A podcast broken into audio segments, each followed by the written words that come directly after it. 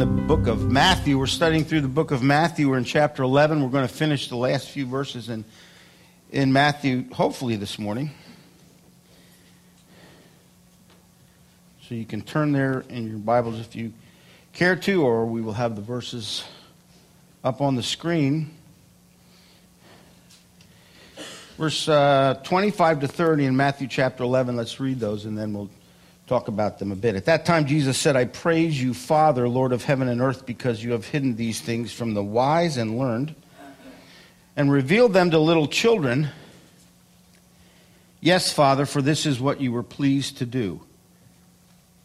All things have been committed to me by my Father. No one knows the Son except the Father and no one knows the Father except the Son, and those to whom the Son chooses to reveal him.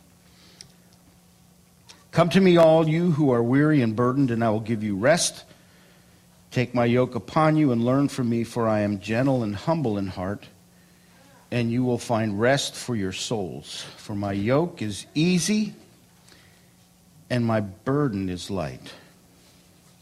So we want to deal first of all with verses 25 and 26 that says at this at that time Jesus said, I praise you, Father, Lord of heaven and earth, because you have hidden these things from the wise and learned and revealed them to little children. Yes, Father, for this is what you were pleased to do. Why would he hide things from the wise and learned? I mean, why would that be God's way of doing things? What does it mean to be childlike? because he reveals them to little children. And of course, then the question becomes well, how do I position myself before him so that I can receive from him the revelation that he wants to give?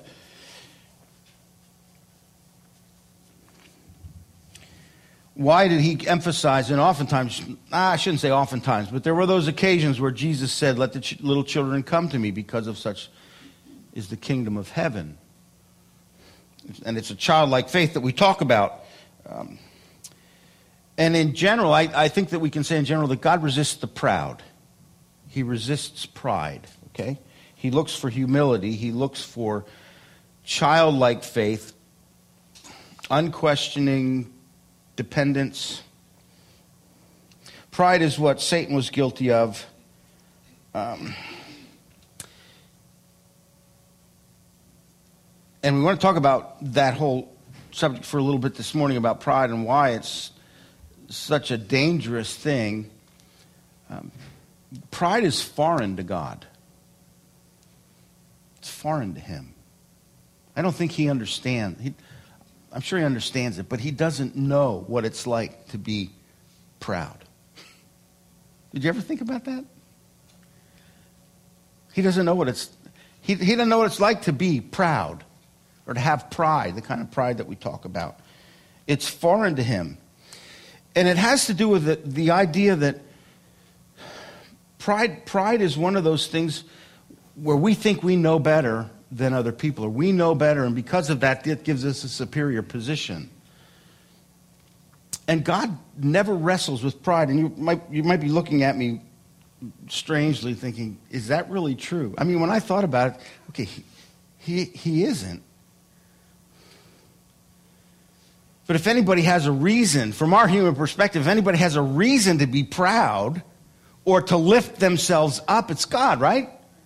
I mean, He created everything. He's all powerful. He's, he knows everything. He's like, there's nobody like Him. So ab- oh, surely He would have some somewhere this sense of, I'm right, you're wrong, that's the way it is, end of discussion. But God See, pride is sin, and, and God has no concept personally or experience with pride. The only time that, that God experienced pride was when it was put on Jesus on the cross and he died to pay for it. So let me just take this a step further.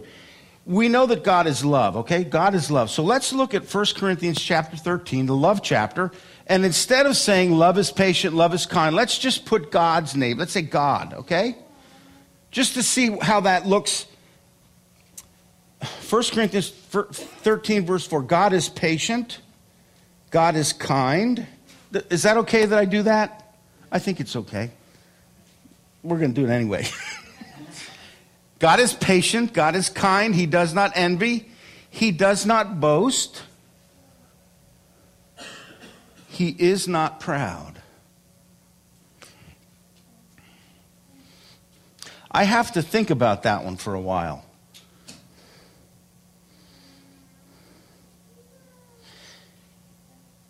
Really? Really?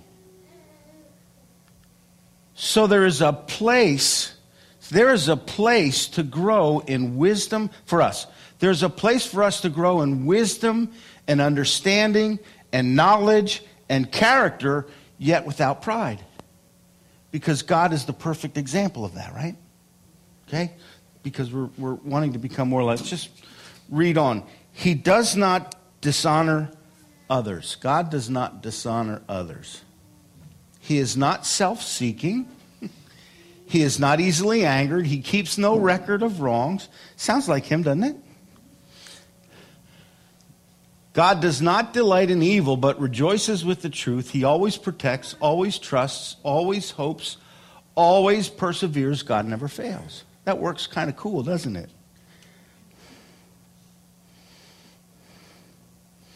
Pride is foreign to God. Why is it not foreign to us?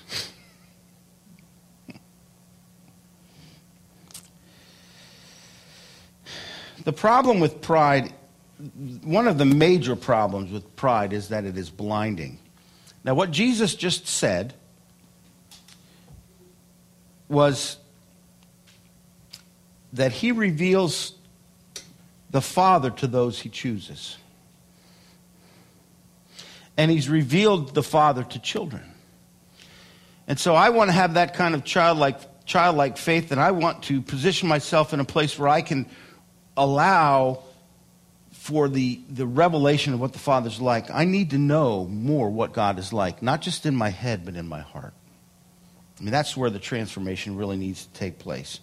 And so I want to position myself in a place where I can, I can gain that Pride is blinding, it blinds us. Pride causes us to not be able to see things spiritually. It causes things to get out of focus so that what we think we see, we really can't. One of the most blinding kinds of pride is religious pride. religious pride. There's something about religious pride in that we, we, we need to really believe what we believe. We need to really put our faith in, in, in God and trust the things that He's taught us. And so it's really hard to learn things in the Bible, learn about things in our relationship with God, and not hang on to it so tightly that I've got this and I'm, I'm the one with the answer. But what I'm telling you and what I think Jesus is teaching is that we need to always be teachable. Always be teachable. We always have to be willing to learn. If we get to the point where we think that we've got all knowledge, we understand, or, or our way of thinking is the right way, without question. Now, then we're in danger of becoming, getting to the place where we can't see truth when it comes to us or when God wants to reveal, something new to us. And the issue is, is this we are becoming like Jesus. Is, is there anyone here who walks perfectly like Jesus today? Or even this past week? Did you, how about one day? Did you live one day perfectly like Jesus? And the answer is obvious no. Why is that? Because there are things in us that aren't conformed to the image of Christ, but that's our goal. And so obviously things in us need to change. And so we need to hang on to truth, but we can't hang on to the things that we've learned. We can't hang on to our understanding of truth. We need to be able to allow God to teach us His truth and adapt what we believe to what He reveals to us or the things that He teaches us. Now, for some people, that might feel a little insecure, like you're on shifting sand. Is that, is that kind of, is that true? I mean, does that make you feel kind of that way? Like, oh, am I believing the right thing? Well, we have the fundamentals of the faith. We've got those down pretty well. God can bring new revelation, new understanding, maybe new nuances of ways of understanding things. But we need to come to the place where, where we are we're always teachable, always like children, always willing to learn, always willing to be corrected. It doesn't mean that we go around thinking I'm a mess. I need to fix everything. But it's a childlike dependence on God that He's going to deal with us in His time, in His way, to bring us to where we need to, be. And I've said this many times. I believe that if there is a shortcut in the Christian life, it's humility. It's humility. It's being humble before God, the quickest way.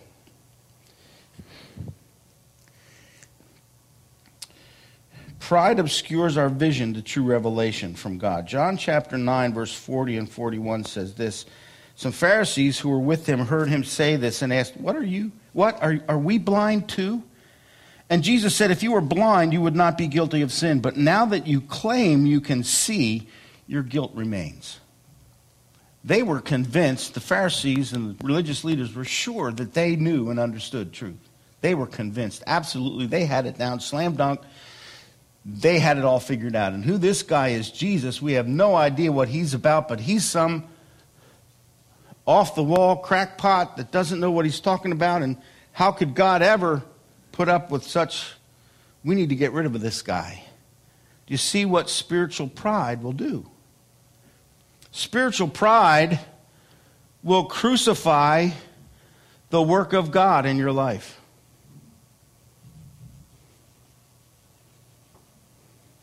So it's a really dangerous thing. A very dangerous thing. And if you're anything like me, you'll realize that the more, the more I learn, even the more I learn about Scripture, the more I learn about God, I, I find uh, there's so much more I don't know. And instead of getting fewer questions, I get more questions. and it just seems to increase. But it's okay. Because I don't have to have all the answers. I just have to know the one who does. And as long as I'm willing to be sensitive to Him and listen to Him and follow Him, He will lead me into truth. And so it's possible for God not to, not to walk in pride, then I can walk in that place of humility as well. I remember a story, it's in one of the books that Rick Joyner wrote, when he had dreams and visions of heaven and he was in heaven with an angel and he saw this person come walking by and they had a coat on. They had a, they were wearing this coat and it wasn't it wasn't an ugly coat. It was just absolutely utterly plain. Just plain. Do you know what I mean? Just like plain. And he's watching this person walk, and everybody in heaven was turning to watch him go, like they were honoring that. And Rick asked the angel, so what is that? What's that about? And he said, that's the coat that Jesus wore when he was on earth. Humility. Didn't look to make a name for himself, but he walked in humility. He was willing to accept humility and walked in that kind of humility, not for recognition or anything like that, but just to be obedient to the Father's will. And so that's a real challenge to walk in that kind of we will talk about the flip side of this in a minute so so um, we'll get to there so I, we need to ask our, ourselves questions. How teachable are we? Are we correctable? Is god able to correct us? Is he able to point to things in our lives and say you know you really really need to i'd like to deal with this in you are you ready to deal with this in your life Sometimes God uses the most unusual people to teach us things. Are you able to accept correction from somebody who may be not as spiritual as you are? Ouch. If that's who God chooses to use? Do you have the kind of relationship with God? See, there's something about that kind of walk of humility that allows an openness and a clear thinking and clear seeing that no matter how God chooses to teach you or speak to you, you get it. The Pharisees were so blind that when the fulfillment of many prophetic scriptures of the Old Testament, which they basically had memorized, they didn't recognize him. That's incredible spiritual blindness. Well, I don't want to be guilty of that. I don't want to fall into that trap. So I want to walk in a way that I am teachable, I am correctable, I am open to however God wants to speak to me. I'll even tell you this for those that were here last week. I just thought of this. we talked about confession last week. And I said one of my issues is when I drive my car, it's other people the way they drive and my reaction to them. And so I got in the car Monday morning, and, and as soon as I got in the car and pulled out on the Buckeye Road, I said, Lord, I confess my anger when I drive. And I bless Buckeye Road, and I bless Brookside Road, and I bless Hamilton Boulevard with peace. And I've been doing that all week. And one time I got in my car and I didn't confess. Okay? I got into the car and I didn't confess that. I didn't say, Lord, I, I confess, I, I forgot. I'm driving and somebody pulled out in front of me. And I went, Lord, I bless that person. I confess that I get angry. It was a reminder. See, it became that quickly became a reminder to me to confess so that stronghold gets torn down. So it, work, it does work. It does work. If there's something that you have in your life and you get rid of. Anyway, that's. I just wanted to, to uh, update you on uh, that little area of my life that uh, I'm working on. Okay, where was I? I am not saying that education disqualifies us. It doesn't mean that because we get an education or that we have degrees, um, that when Jesus said the wise and learned, it depends how you use the knowledge, how you use the education that you have, and what kind of attitude you have with the education that you have. Jesus wasn't dissing education, he wasn't dissing bettering yourself that way or learning. He's not saying that learning is a bad thing. The problem is what learning can do to us and how it can change us and how it can affect our character. Um,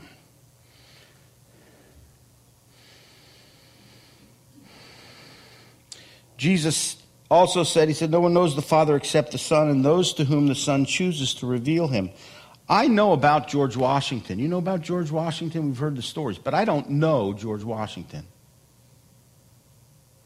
I've heard about Abraham Lincoln. I've heard a lot of, about a lot of people from the past, but I don't know them.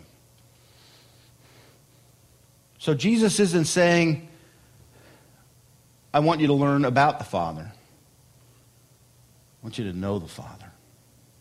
The big difference. Big difference. So the relationship that we have with the Father through Jesus is one that has to do with an intimate kind of heart relationship that we know Him. We know Him. We're in relationship with Him. And it has an, an impact, an effect on our lives. In John chapter 17, Jesus prayed this, verse 25 and following Righteous Father, though the world does not know you, I know you. And they know that you have sent me.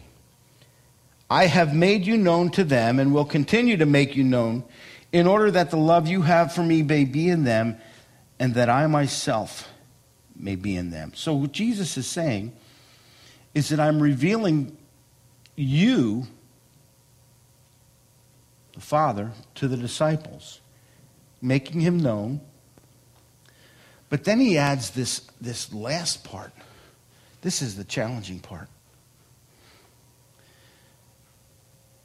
I will continue. I have made you known to them. He's told them about the Father. He's demonstrated the Father, but it's time for them to know the Father the way He does, okay?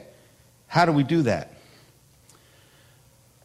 I will continue to make you known in order that the love you have for me may be in them.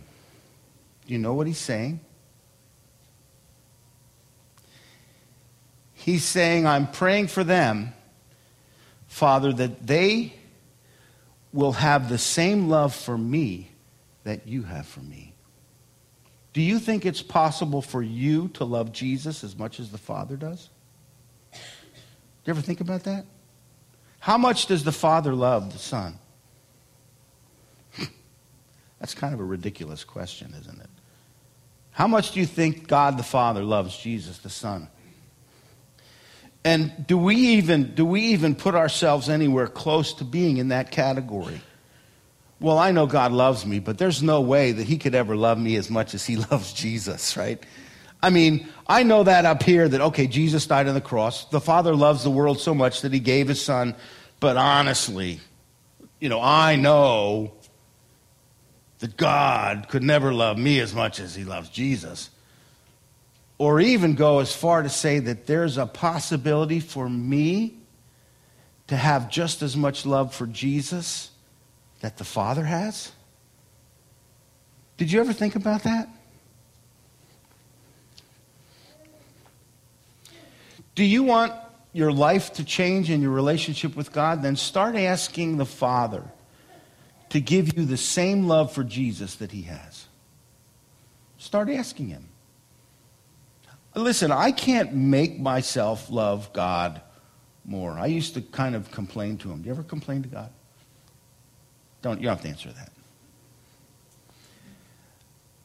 I used to go to him and pray and say, God, I know I'm supposed to love you, but I don't. I know I don't love you the way that I should. I know that I love you in certain ways, but I'm not sure that I can say that there's this incredible love or passion that I have for you and I can, uh, and I can, to a certain extent, I can measure the capacity or the largeness of my love based on how I act. Right? I mean, when we're in love, we act differently. We act differently when we're in love. We act, we act, yes, we do. When I met my wife before she was my wife, just so you understand that, I didn't meet her after she was my wife. I met her before she was my wife. We started dating, and we started dating a lot. I I just wanted to be with her all the time. And I would do anything to be with her. And I would do anything she wanted. And I would do everything I could to please her. Do you remember those days, guys?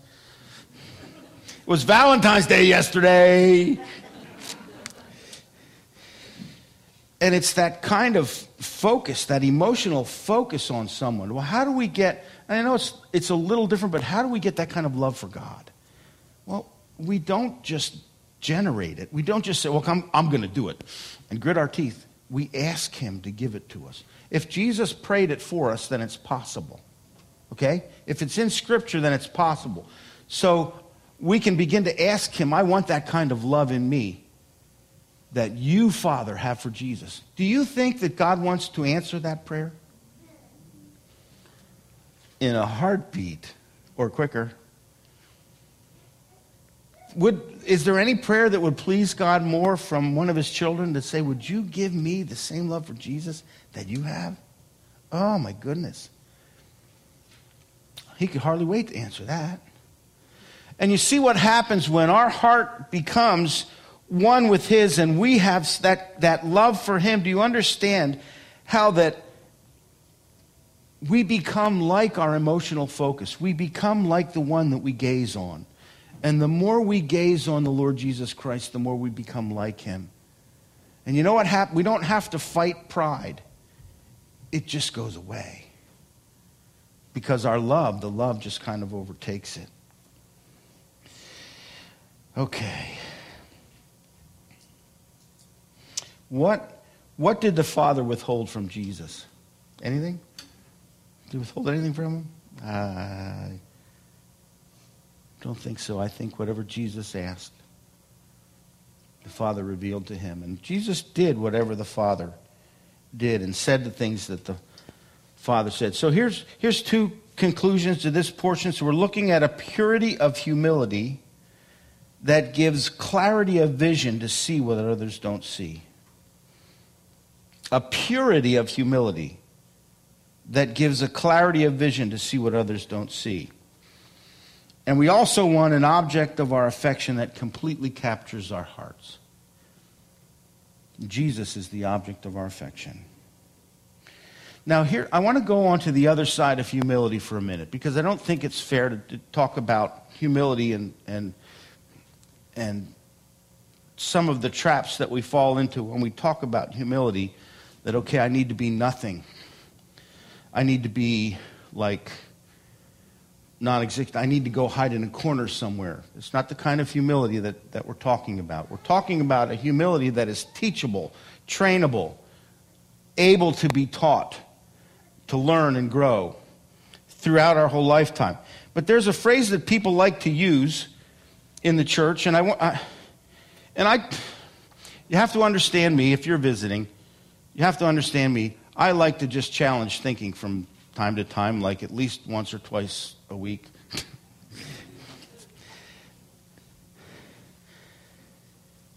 just because it's healthy. but we often say, He must increase, I must decrease. You say that? Well, I want to know, is that a good thing to say? Here's the reason I say that. Would it have been a good thing for John the Baptist to say that at the beginning of his ministry? I mean, if John, John is, comes on the scene and the father says, okay, John, it's time. Okay, he must increase, I must decrease. Well, John, you need to do your ministry. Well, I need to decrease. Does that, does that thinking become a curse? Why did John say he must increase? Because John did his ministry. He fulfilled his calling and purpose that God created him for. Special birth, right? Elizabeth was barren. Special birth, significant announcement, a miracle Zechariah couldn't speak because he questioned the angel. All of a sudden, he could speak when John was born. And John grows up and he only ate weird things. and he fulfilled his ministry. He was to prepare the way for Jesus, and it was time for his ministry to come to a close so Jesus' ministry could ascend and rise. And he said, Now, now, I must decrease, he must increase. Is that something that we should say? And I, and I just want you to think about that. I'm not saying it's wrong. I, there's two sides to this coin. If, if, that, if, we, if in saying that, we need, we need to become less. And Jesus needs to become everything. I, just think about it for a minute. If Jesus needs to become everything and I need to become nothing, then why did he create me in the first place? Or why did he create so many of us in the first place? Why are you here? Well, I know my purpose is to reflect and reveal his glory. And I am to represent Jesus on earth.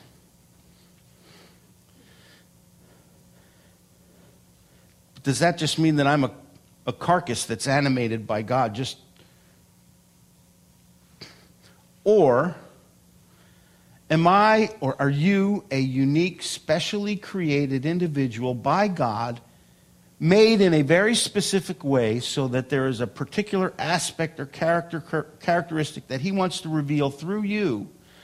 And the world would not be the same without you, but it's a combination of you and Jesus together that brings that forth.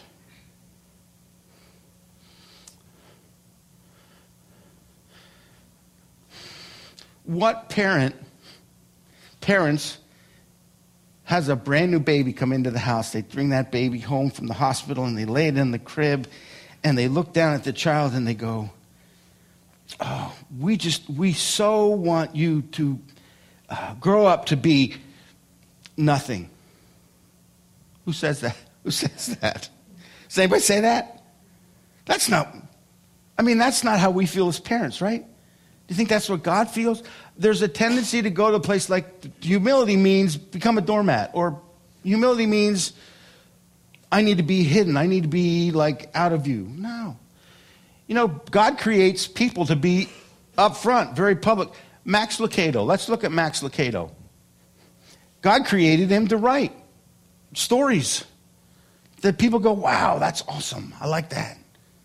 Well, what if he said, I, well, I write my stories, but I don't put them out there. I don't publish them. I just have them in a journal. That's what God created me to do. I write all these stories, but I just keep them by my, my desk. You understand what I'm saying? Here's what happens. If we don't allow God to use us, and see, I'm not saying that we're, we're supposed to promote ourselves and just push, push, push to become anything. God opens doors for us, and He uses us wherever He wants. And so that's all part of the process of being in relationship with Him. But there are a lot of folks, and I've seen it, where God has a calling on their lives. And because of some kind of false humility, they dishonor God by not doing what He's called them to do. And they just, their excuses, I'm just being humble. That's not humility. See, humility is strength under control. And our character is not most tested by our failure. Our character is most severely tested by our success. And so, when we come into relationship with God and we allow Him to become our treasure,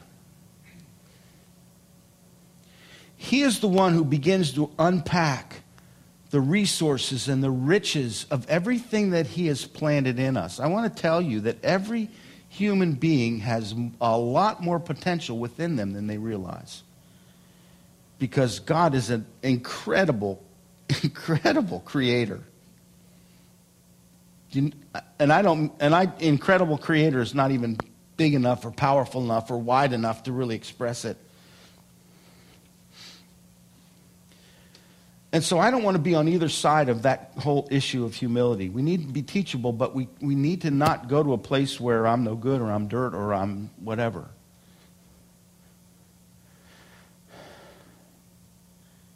Because that's a false humility. It's not godly. Jesus did what God called him to do. He followed the Father's plan for his life. When he had to be in the religious leader's face, he was in the religious leader's face, wasn't he?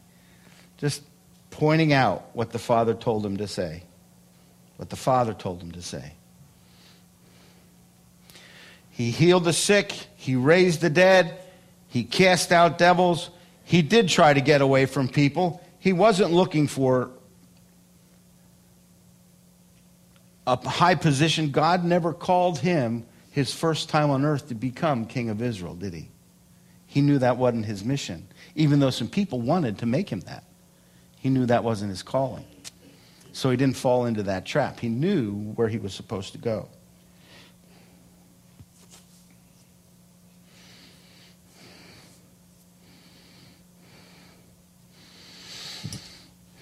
So, when's the last time you really looked at your life? When's the last time? When's the last time you asked God, Lord, why did you create me? What am I here for? Is there anything in my life that I've left unpacked?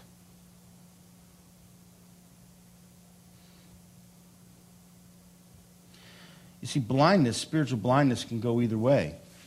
We can think too highly of ourselves and think that we've got all the answers and cause ourselves blindness. Or we can think that, well, I'm no good listen to the lie that the enemy spoke that Travis just talked about. And say, well, I can't do that. I used to be really, really, really good at saying that. I can't do that. I can't sing in front of people. I can't talk in front of people. I can't study the Bible enough to teach other people. Has nothing to do with me. has nothing to do with you, other than the fact that God has created you and He knows how to unlock the potential that's in your life. But it comes out of relationship with Him, and it comes out of that love that He wants to reveal to you and reveal through you. And so the question this morning is is that, is that okay with you? And would you go after it? Would you go after God in that way? I kind of like that um, it's very often as simple as asking Him. Let's suppose that for the next six months you decided that every day you were going to ask the Father to give you the same love for Jesus that He has. Just every day remember to ask Him for that. Doesn't take long. And see what kind of a difference it makes in your life. I have a feeling make a big difference in your life because I believe it's a, an answer that God wants to give. And then the, the last part of this chapter is the verses that we're probably most familiar with. You've probably heard the most sermons on these, and I'm not going to spend any time on them. I'm just going to read them. Come to me, all who are weary and burdened, and I will give you rest. Take my yoke upon you and learn from me, for I am gentle and humble in heart. And you will find rest for your souls, for my yoke is easy and my burden is light. You see, if you get the other part, for, you get the, the top verses right in that section, the bottom is easy. And you know how, how little striving there is in that? You find striving in there anywhere? There's no striving. My yoke is easy and my burden is. How hard is loving? How hard is loving?